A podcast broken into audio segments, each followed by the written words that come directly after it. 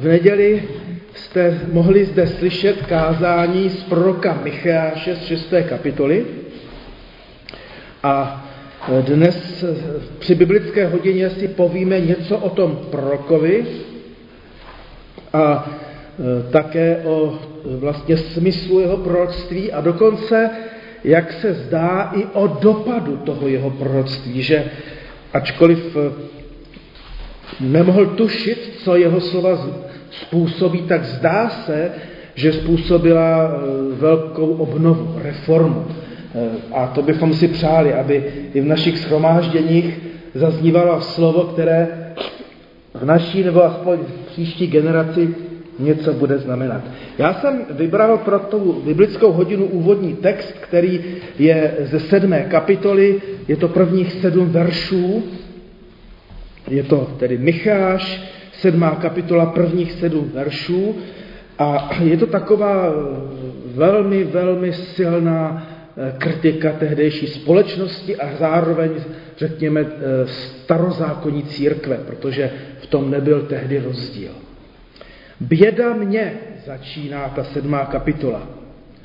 Jsem jako paběrky letní sklizně, jako paběrky po vinobraní. Není tu hrozen k snědku, ani raný fík, po němž toužím. Zbožný vymizel ze země, přímého mezi lidmi není. Všichni strojí vražedné úklady, jeden druhého dosítě loví. Oběma rukama páchají zlo pro svůj prospěch. Velmož i soudce úplatky vymáhají. Mocný mluví, jak se mu zachce a všechno převracejí. Nejlepší z nich je jako potměchuť, nejpoctivější jako plot strní. Přichází den, který vyhlíželi tvoji proroci, den tvého navštívení, již nastává mezi nimi rozruch. Nevěřte bližnímu, nespoléhejte na přítele. Před tou, jež uléhá po tvém boku, se střes otevřít ústa. Syn tupí otce, dcera povstává proti matce, snacha proti tchýni. Každý má nepřátele ve vlastním domě. Ale já budu vyhlížet k hospodinu, čekat na Boha, který mě spasí. Můj Bůh mě vyslyší. Mně se tam zdá úplně jako šílené, že ten nejlepší je jako potměchuť, jakože ta destrukce společnosti je taková, že, že ten nejpoctivější je jako plot strní, takže ten, ten prorok to vidí černě a zároveň nestratí víru v Boha. Jo, že i my můžeme podle, řekněme, i svého politického přesvědčení to vidět před volbama i po volbách různě, někdo nadšeně, někdo černě, ale vlastně nás toto slovo vede k tomu, abychom důvěřovali hospodina. Jo? Jo? Abychom se nedali eh, otrávit eh, žádným systémem ani krizí. No co ale ve společnosti? V církvi. Přece jenom, když se něco stane ve vládě, v parlamentu, v managementu, firem, tak si člověk řekne, no tak jsou to bezbožníci, ale, ale když se stane něco v církvi, abychom nestratili víru, kterou má Eh, ten prorok, protože to byla vlastně církev, ten starý, starozákonní lid, to, to nebyli bezbožníci. Ta kniha Micheáše proroka není taky příliš mnoho čtená, jak uvidíme na závěr, hlavně na Vánoce, ale. Nicméně začíná takovým jako stručným eh, úvodem, obvyklým, běžným, Micháš, první kapitola, první verš. Slovo hospodinovo, které se stalo k Micháši Morešeckému za dnů judských králů Jotama, Achaza a Chyskiáše. Bylo to vidění o Samaří a o Jeruzalému. Vlastně je to nadpis. Ona to není úplně jako nějak jenom věta, je to nadpis. Ještě nic čtenář neví, co všecko bude následovat a vy si to potom doma můžete přečíst všech těch sedm kapitol. Ani tu sedmou jsme nečetli do konce, i když je vlastně úplně nejoptimističtější. Ale jsme připraveni na to, co máme a můžeme čekat, totiž slovo hospodinovo. Takže i ta naší, naše biblická hodina to není jenom takové nějaké vyučováníčko, abychom věděli, co v té Bibli je, ale máme před sebou slovo hospodinovo, které prostě bylo řečeno a které, které platí. Víme také z toho nadpisu, kdo to napsal, eh, tedy slovo hospodinovo, ale eh, eh, víme, kdo ho napsal a v jakém čase to slovo se stalo, totiž za vládu tří králů v, v čase ohrožení Asýrie. K tomu se ještě trochu pak vrátíme. Ale můžeme si to představit,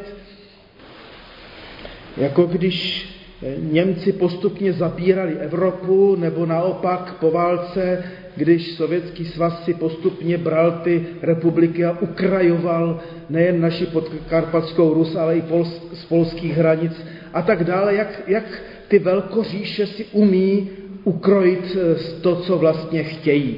Tak se chovala Asýrie. A to slovo se stalo v době, kdy ten severní Izrael potom také byl tou Asýrií vlastně eh, dobyt a definitivně zničen a také Jeruzalém byl obklíčen Asyřany a je div, že Judsko nebylo také eh, tou Asýrií zlikvidováno. A eh, víme také, komu to slovo bylo určeno. Tam je napsáno, Eh, městům v Judsku a v severním, Izra- v severním Izraeli, tedy Samaří a Jeruzalém. Nadpis je to velmi podobný i jiným prorokům, když jsme mohli otevírat Jonáše, tak to taky začíná. Stalo se slovo hospodinovo. Eh, když bychom otevřeli začátek Izajáše a Micháš byl současník Izajášův, tak bychom právě o tom se přesvědčili, že oba dva Eh, a jsou tam výjmenováni stejní králové v té stejné době, eh, tedy eh, přinášeli slovo od hospodina, ale každý z nich byl jiný. O Izajášovi se soudí, že byl takového vznešeného kněžského nebo kněžského rodu. Když čteme u Jonáše i Micháše, že se stalo slovo hospodinovo, tak bychom to taky neměli přejít jenom tak jako nějakou frázi, jako, jako dobrý den, ale, ale že když pán Bůh něco říká, tak se něco děje. Takže ta fráze stalo se slovo hospodinovo, jednak Bůh promluvil k Michášovi a Micháš promlouval k lidu božímu a když pán Bůh promlouvá, tak se něco děje. To si konečně na biblických hodinách často tuto frázi v úzovkách a formuly připomínáme. Bůh řekl a stalo se, čteme v Žalmu 33. V knize Genesis se to opakuje. A u Izajáše v 55. kapitole právě Izajáš krásně říká, že tak jako ta voda prostě prší na zem a vrací se zpátky, že to slovo od hospodina se nevrátí prázdné. Takže eh, akorát my býváme někdy netrpěliví a máme pocit, že když Pán Bůh promluví, tak se to všechno musí stát dnes a hned a okamžitě. Eh, a máme pocit, že se nic neděje, že to slovo nefunguje takzvaně, máme, tak to zakouším někdy, mám dojem, ale eh, zapomínáme, že když čteme Bibli, že máme vlastně v kostce vždycky několik třeba desetiletí nebo staletí, nebo když čteme knihu Genesis, tak samozřejmě někteří pokojně a radostně věří, že Pán Bůh stvořil zemi během šesti dní o 24 hodinách, Jiní zase věří, že Pán Bůh stvořil zemi během šesti dnů a ty dny ale mohly klidně trvat tisíce let, že jo, nebo miliony, to je prostě jedno, ale prostě u Pána Boha není čas, takže tam to nehraje takovou roli, ale my žijeme v čase a proto je dobré taky tu Bibli číst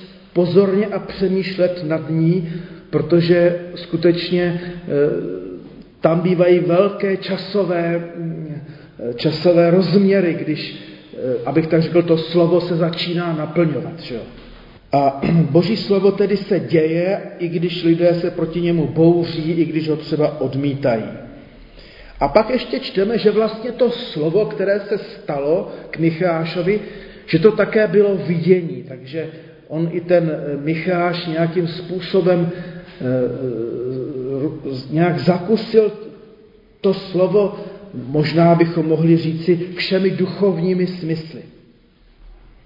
No a tady jsem si vzpomněl na to, když, se, když jsme sloužili v Trutnově a tam jsme měli moc pěkné ekumenické společenství. Adventistický kazatel, katolický kazatel, evangelický kazatel, já jsem tam byl a všichni jsme byli ve stejném věku, asi 30 nebo 35 let. A, a jenom nejstarší z nás byla teda e, e, huzická farářka, sestra Brázdilová, a to byla farářka, úplně první žena ordinovaná v České republice jako žena v roce 47, tak to bylo takové její hezké sebevědomí. No ale ten katolický kněz, když jsme občas něco řešili, tak on nám říkal, ale vy jste přece ta církev slova, tak na to nezapomínejte. A mnohdy jako vám dojem, že i bratři katolici nás zahanbí svou znalostí písma svatého, on tím nám vlastně připomínal dobře, že pro nás jako centrum bohoslužby liturgie Eh, máme jednou za měsíc večeři páně, že jo, tak není eucharistie, ale je kázané slovo. To je to dědictví reformace. Zatímco katolické církvi to všecko směřuje potom k té eucharistii. A tak tedy eh, ani my nezapomínejme na to, když slyšíme a čteme v proroctví stalo se slovo hospodinovo, že jsme tedy církví slova a tak to slovo tedy čtěme, studujme, poznávejme ho, dávejme se tím slovem os, oslovovat.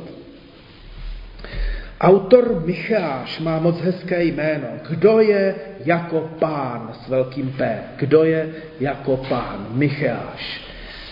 Je to velmi podobné eh, Michaelovi. Michal, kdo je jako Bůh?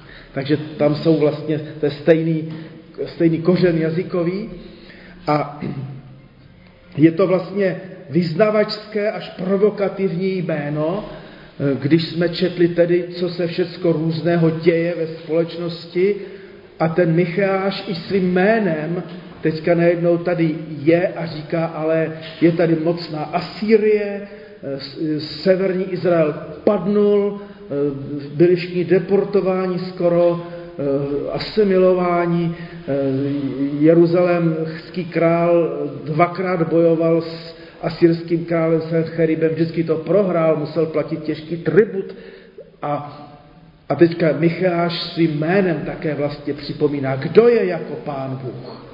Jo? I když máme oprávněně husí kůži z všelakých Stalinů a Hitlerů a, a Putinů třeba a, a, a Kim Jong-unu, nebo jak se tam ta dynastie jmenuje v Severní Koreji, ale kdo je jako pán. Ještě se k tomu vrátíme, protože vlastně to začíná jeho jménem, kdo je Bůh, kdo je jako pán a na konci se k tomu vrátíme. A to vlastně hned teď připomínám. V 7. kapitole 18. a 20. verši, tedy úplně na konci čteme. Kdo je Bůh jako ty, který snímá nepravost, promíjí nevěrnost pozůstatku svého dědictví, nesetrvá ve svém hněvu, neboť si oblíbil milosrdenství. Opět se nad námi slituje, rošlape naše nepravosti, do mořských hlubin vhodíš všechny jejich hříchy, prokážeš věrnost Jákobovi, milosrdenství Abrahamovi, jak si za dnů pradávných přísahal našim otcům. A v tom úplném samotném závěru mě vlastně zaujalo, že ten Micháš neřeší politickou situaci, ale tu duchovní, ten duchovní stav, jak jsme si ho na začátku četli. A tak by toto mohlo být, kdybychom teďka skončili biblickou hodinu, úplně dostačující. Stačí jenom, abychom si v hlavě nějak promítli naše trápení, rodina, církevní, společenská a teďka si můžeme říct, a kdo je jako Bůh, který je milosrdný víc než my lidi, který odpouští víc než my lidi, který prostě je velkorysejší než, než my lidi, který je trpělivější víc než my, i my křesťané. Jo?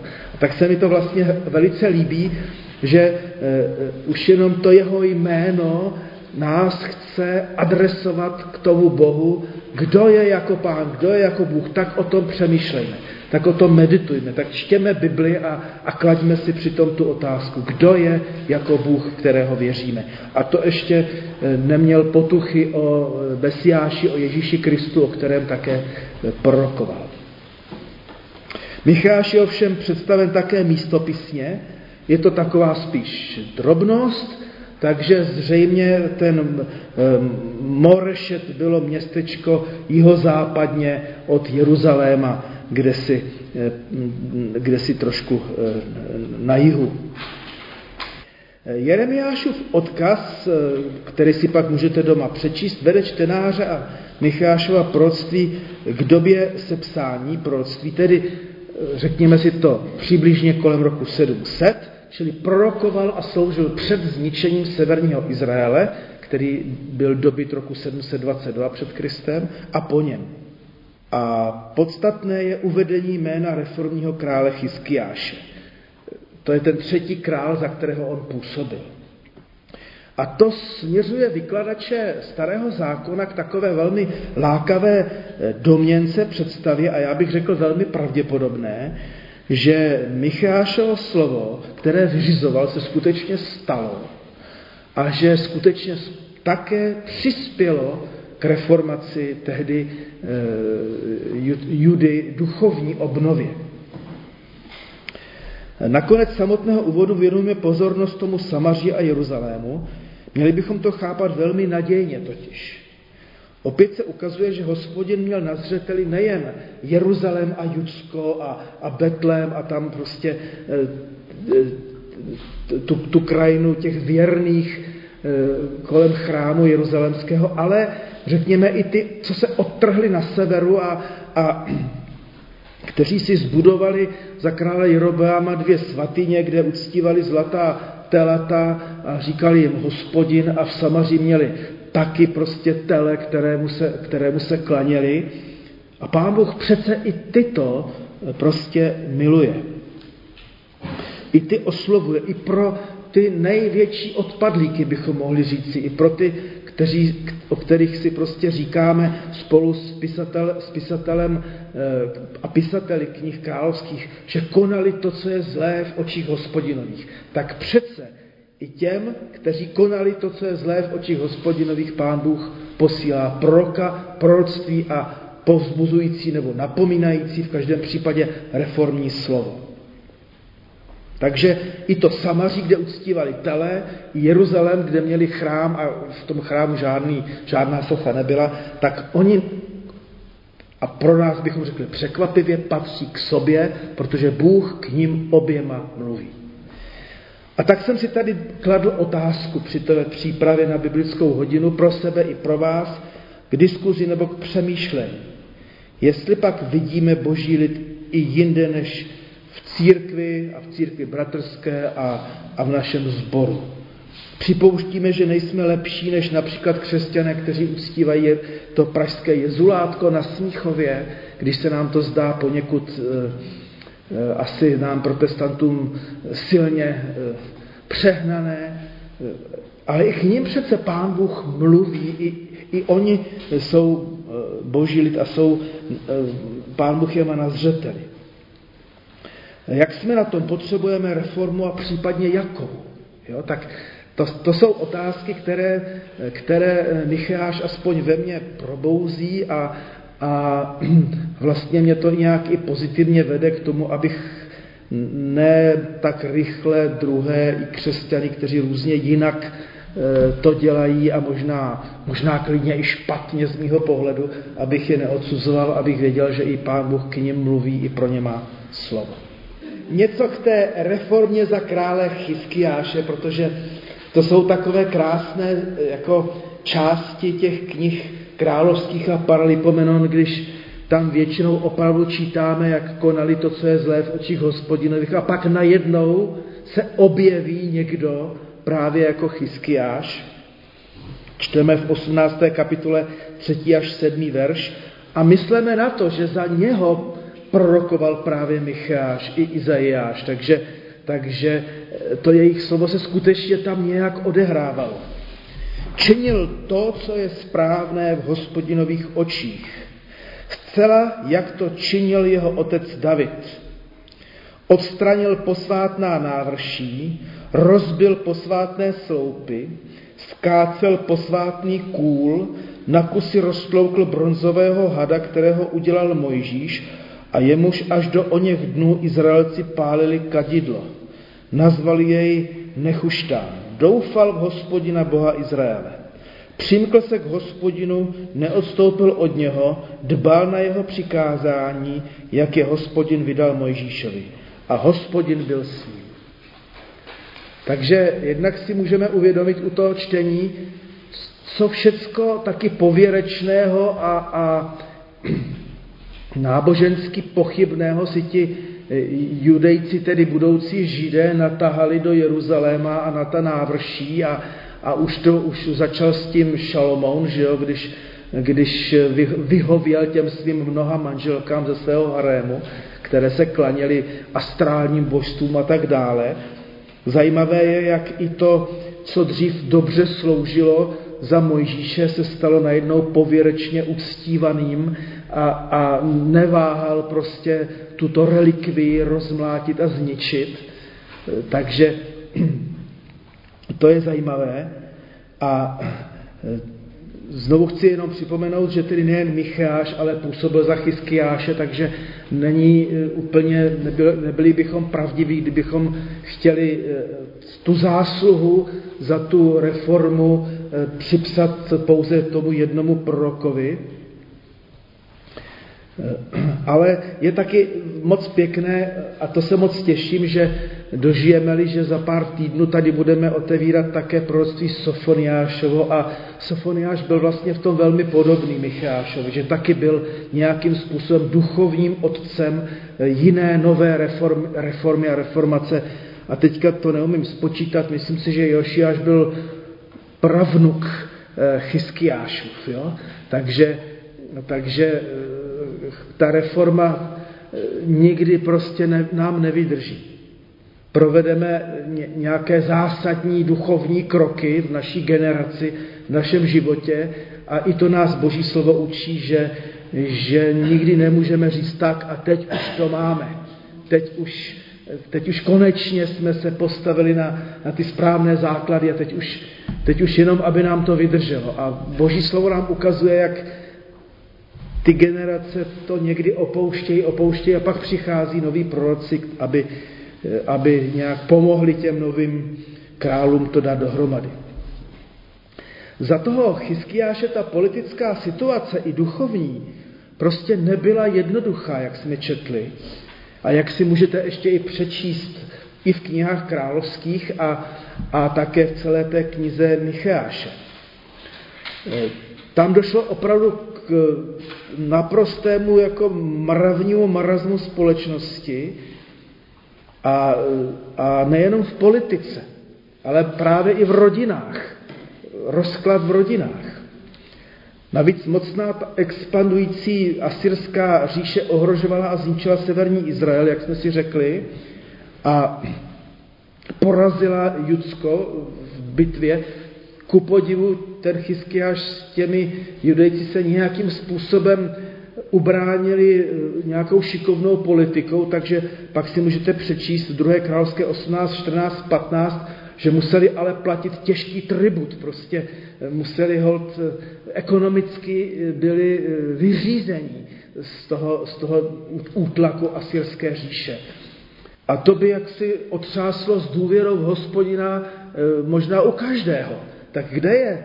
Kdo je jako pán? Kdo je jako Bůh? Když společnost se rozkládá vnitřně, zevnitř, ve vztazích eh, a je, je rozložená vlastně i politicky zvnějšku, tak, tak kde je Pán Bůh? Kdyby byl, že jo, tak, tak eh, přece to není možné.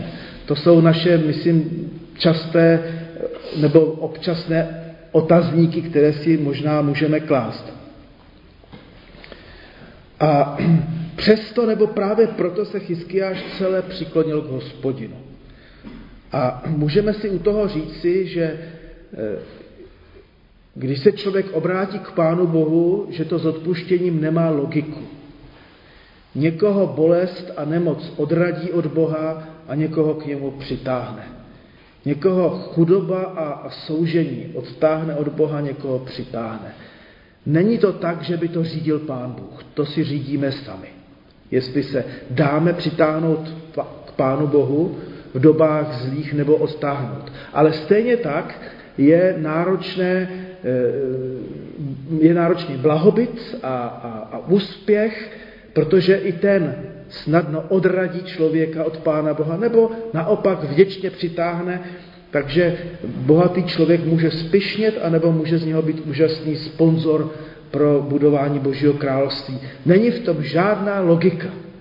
Logika je jenom v tom, jak, se, jak, jak čteme v Bibli tu, tu toužebnou modlitbu nedávej mi eh, bohatství ani chudobu, abych nespišnil, nebo abych ne, neřekl prostě, kde je Bůh, že jo? nebo abych nepohrdl Bohem. Takže eh, v tom je logika, že ty oba extrémy, velké soužení a, a, a velký blahobyt nás nějak ohrožují. Nicméně tedy za Chyskiáše nastalo, nastalo, nastalo tedy duchovní obrození. A tak mám tady zase nějaké otázky k diskuzi nebo k přemýšlení. Kdy je čas na duchovní obnovu? Jsem si říkal. Nečekáme na ně, náhodou na nějakou lepší dobu? Nečekáme, že, že až, až, až nastane to nebo ono? Co s námi více pohne? Politická, ekonomická nejistota, totalita či válka nebo poznání mravního a duchovního marazmu v čase prosperity? Já sám za sebe jsem si říkal, že tak jako nemá logiku to, když člověka přitáhne nebo odtáhne něco od Pána Boha, tak nemá smysl čekat na, na nějakou jinou Eh, duchovní dobu na nějakého jiného kazatele nebo eh, jiného duchovního vůdce, nebo prostě pokud si uvědomíme a uvědomíme, že dnes je čas eh, se celá odevzdat Bohu, tak to je prostě ten čas. My jsme měli pastorální konferenci a tam nás Tomáš Grulich moc hezky povzbudil, kdy, kdy tam jako říkal, dnes je dobře, jako dnes je dobře konat to, to boží dílo, jo? Ne včera, ne zítra, ale dnes, jo? Takže to jsem si takhle já odpověděl. Ale je otázka, jestli, když si tak odpovídám, jestli ještě to budu dělat, nebo vy. jo?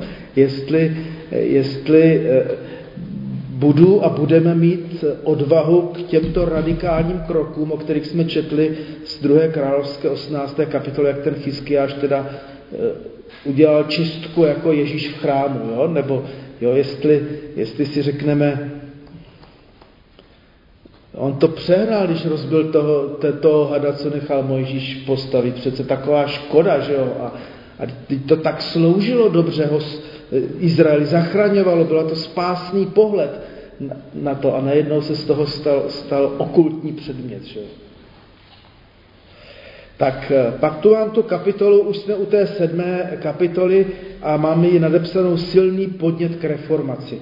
Mám za to, že ta sedmá kapitola je opravdu jako eh, silné kafe a bez, bez, bez mléka, i když na konci právě to mléko přichází. Takže zbožný vymizel ze země. Takhle jsem si ten druhý verš tam obsal.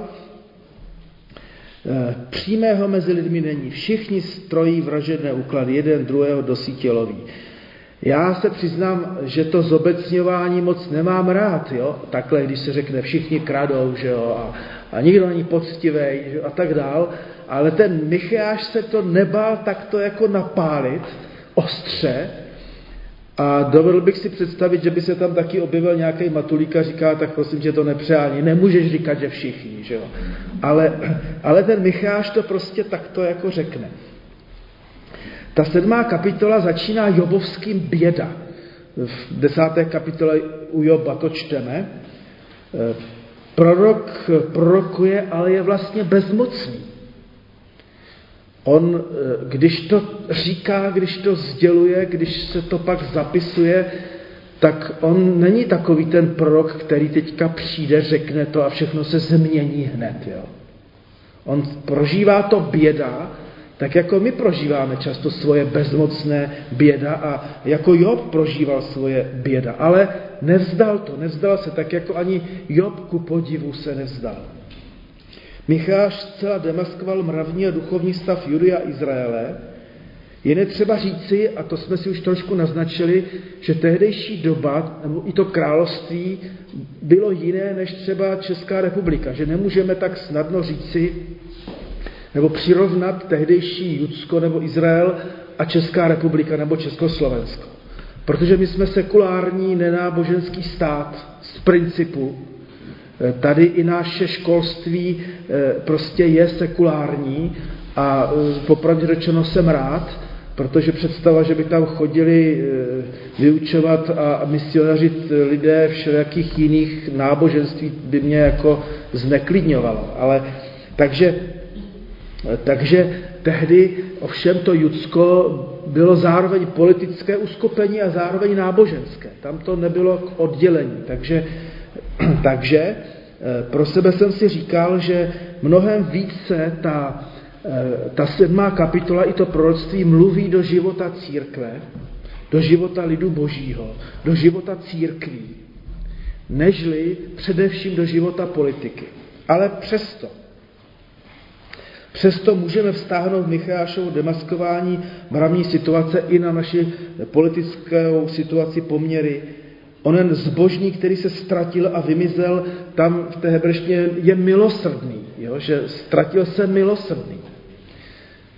Tady bychom mohli třeba si říci, a jak to i politikové, pol, politologové komentují, že, eh, že je určitá chyba nebo Eh, defekt těch voleb, že ani jedna levicová strana se nedostala do parlamentu. Jo? Že to vždycky to bylo už za první republiky, to vyvažování pravice levice. Já teďka nechci zabřednout do, do, do politických debat, to vůbec nejenom tím chci říci, že že, tak, eh, že ty akcenty na to milosrdenství, sociální, eh, pomoc chudým, vdovám a tak dále, že to ve starém zákoně čteme a i v prorocích a, a to vlastně byl taky ten marasmus toho Judy a toho Izraele, že právě to utiskování mocných, utiskování mocnými chudých, že prostě se tam dělo a to proroci prostě kritizovali a nesnášeli. A Eh, jak to známe i ze starého zákona eh, a i od Ježíše, který říká, nepotřebuju vaše kultické obřady. Bez vašich bohoslužeb se já obejdu. Ale milosrdenství chci, jo? ne oběti. Možná někdy máme pocit, že co všechno musíme při bohoslužbách Pánu Bohu všechno povykládat a sdělit a, a, a, a dát, ale, ale Pán Bůh a Ježíš to akcentuje silně, chci milosrdenství, chci, ať se to projeví, ta bohoslužba v těch vztazích e, laskavosti a odpuštění a pomoci reálné. Takže jsme tam četli, oběma rukama páchají zlo pro svůj prospěch. Velmož i soudce úplatky vymáhají, mocný mluví, jak se mu zachce, všechno zpřevracejí, nejlepší z nich je jako podměchuť, nejpoctivější jako plod strní. Přichází den, který vyhlížejí tvoji proroci, den tvého navštívení, již nastává mezi nimi rozruch. Takže vlastně ten Micháš na jedné straně e, velmi brutálním způsobem, jak si skritizoval politickou situaci i e, to zneužívání moci a zároveň velmi silně říká, ale přichází den božího navštívení. Pamatujte si, že tady i vy budete postaveni před, před Pána Boha, který je soudce. Kdo ví, jestli třeba toto toho krále Chyskiáše taky nějak nezastavilo, že, že by si řekl, že, že musí v té zemi udělat nějaký v tom pořádek. Je tedy fascinující, že přes tak drtivou kritiku nestratil Micháš naději. Jo, že, že si neřekl, tak už, už, už je po všem veta vlastně. Jde to od desíti k pěti. Že očekával a věřil na hospodina a na vzdory aroganci moci a zneužívání postavení vládnoucích lidí. Věřil, že pán Bůh ještě zasáhne. Jo, tak to je zajímavé. Snadno se ale kritizují e, v moci postavení a proto je zajímavé, jak, jak e, on po té kritice politiky tak jde do hloub do té, do té záležitosti rodinné. Nevěřte bližnímu, nespolehejte na přítele, před tou, jež uléhá po tvém boku, se střes otevřít ústa. Syn tupí otce, dcera povstává proti matce, snacha proti tchýni. Každý má nepřátele ve vlastním domě. Ale já budu vyhlížet k hospodinu, čekat na Boha, který mě spasí. Můj Bůh mě vyslyší. Takže ta představa děsit se vlastního manžela nebo manželky jo, a, a mezi sourozenci a, a, a, a v církvi a ve sboru opravdu, tak jak jsme to teda ještě zažili za komunistů, přece jenom i ve sboru se nám dýchalo lépe než venku, ale stejně jsme si říkali, asi tady je taky nějaký agent, jo? taky jsme v Brně docela identifikovali dva potom, jo? prostě je to, bylo to nepříjemné. A přece nestratil, nestratil naději. Takže i my v Evropě eh, a v naší zemi, kde, kde se rozpadají manželství a vztahy a kde, kde eh, všelijakým způsobem dostávají ty nejbližší vztahy rodiny na frak, tak, tak přesto nás, eh, jak si i toto slovo potěšuje, povzbuzuje, abychom se nevzdali, abychom ne, nepropadli malomyslnosti. A v lečem ta, ta Michášova analýza připomíná Ježíšovu dobu i, římskou společnost a taky ten odkaz na poslední dny, když čteme třeba u Matouše 24.12, že ustydne láska mnohých. Jo? Jo, že jak, jak, jak to tam jako bude a takže zase jsem si pro sebe kladl otázky k diskuzi, k vašemu přemýšlení, co konkrétně vidíme jako nutné, aby se změnilo u nás osobně, v našem sboru, v církvi, ve společnosti. Co vás nejvíce trápí a nestrácíte, nestrácíme naději a důvěru v Boha, který nás vyslyší. To, to jsem si kladl otázku pro sebe i, i pro vás. Takže. Tak a na závěr eh, jenom bych připomněl to, co si připomínáme na Vánoce, eh, podle eh, toho, co čteme i u Matouše, když se doptával, když se doptával Herodes, kde se má narodit Mesiáš, tak se už na, teďka na podzim blížíme k té době adventní a takže i ten Micháš je vlastně pro nás vlastně proslavené proroctví díky narození Pána Ježíše, který se narodil v Betlémě v domě chleba, tedy v domě nasycení. A i když to proroctví bylo v době asyrské, tak nás to vlastně učí, že ta proroctví, a tady bych s Ivou dobře souhlasil, že ta proroctví mají různé vrstvy, eh, řekněme, té své pravdivosti naplnění. Jo? Takže nepochybně to bylo pro dobu uh, Chyskiášovu a pro dobu asyrského ohrožení. Uh, bylo to v té době marazmu a zároveň to bylo i v době Ježíšově, kde se, to, kde se naplňuje ta pátá kapitola a stejně tak to můžeme nějakým způsobem vztahovat s boží pomocí na sebe.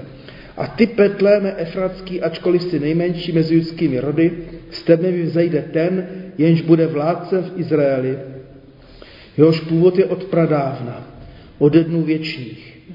I když je hospodin vydá v plén do chvíle, než rodička porodí, zbytek jeho bratří se vrátí zpět k synům Izraele. I postaví se a bude je pást v hospodinově moci, ve, výš, ve vyvýšeném jménu hospodina svého Boha a bude bydlet bezpečně, jeho velikost bude nyní sahat až do dála v země a on sám bude pokoj. Takže takové krásné proroctví eh, můžeme číst na závěr. Než se budeme modlit, zkusme zase otevřít svá ústa ke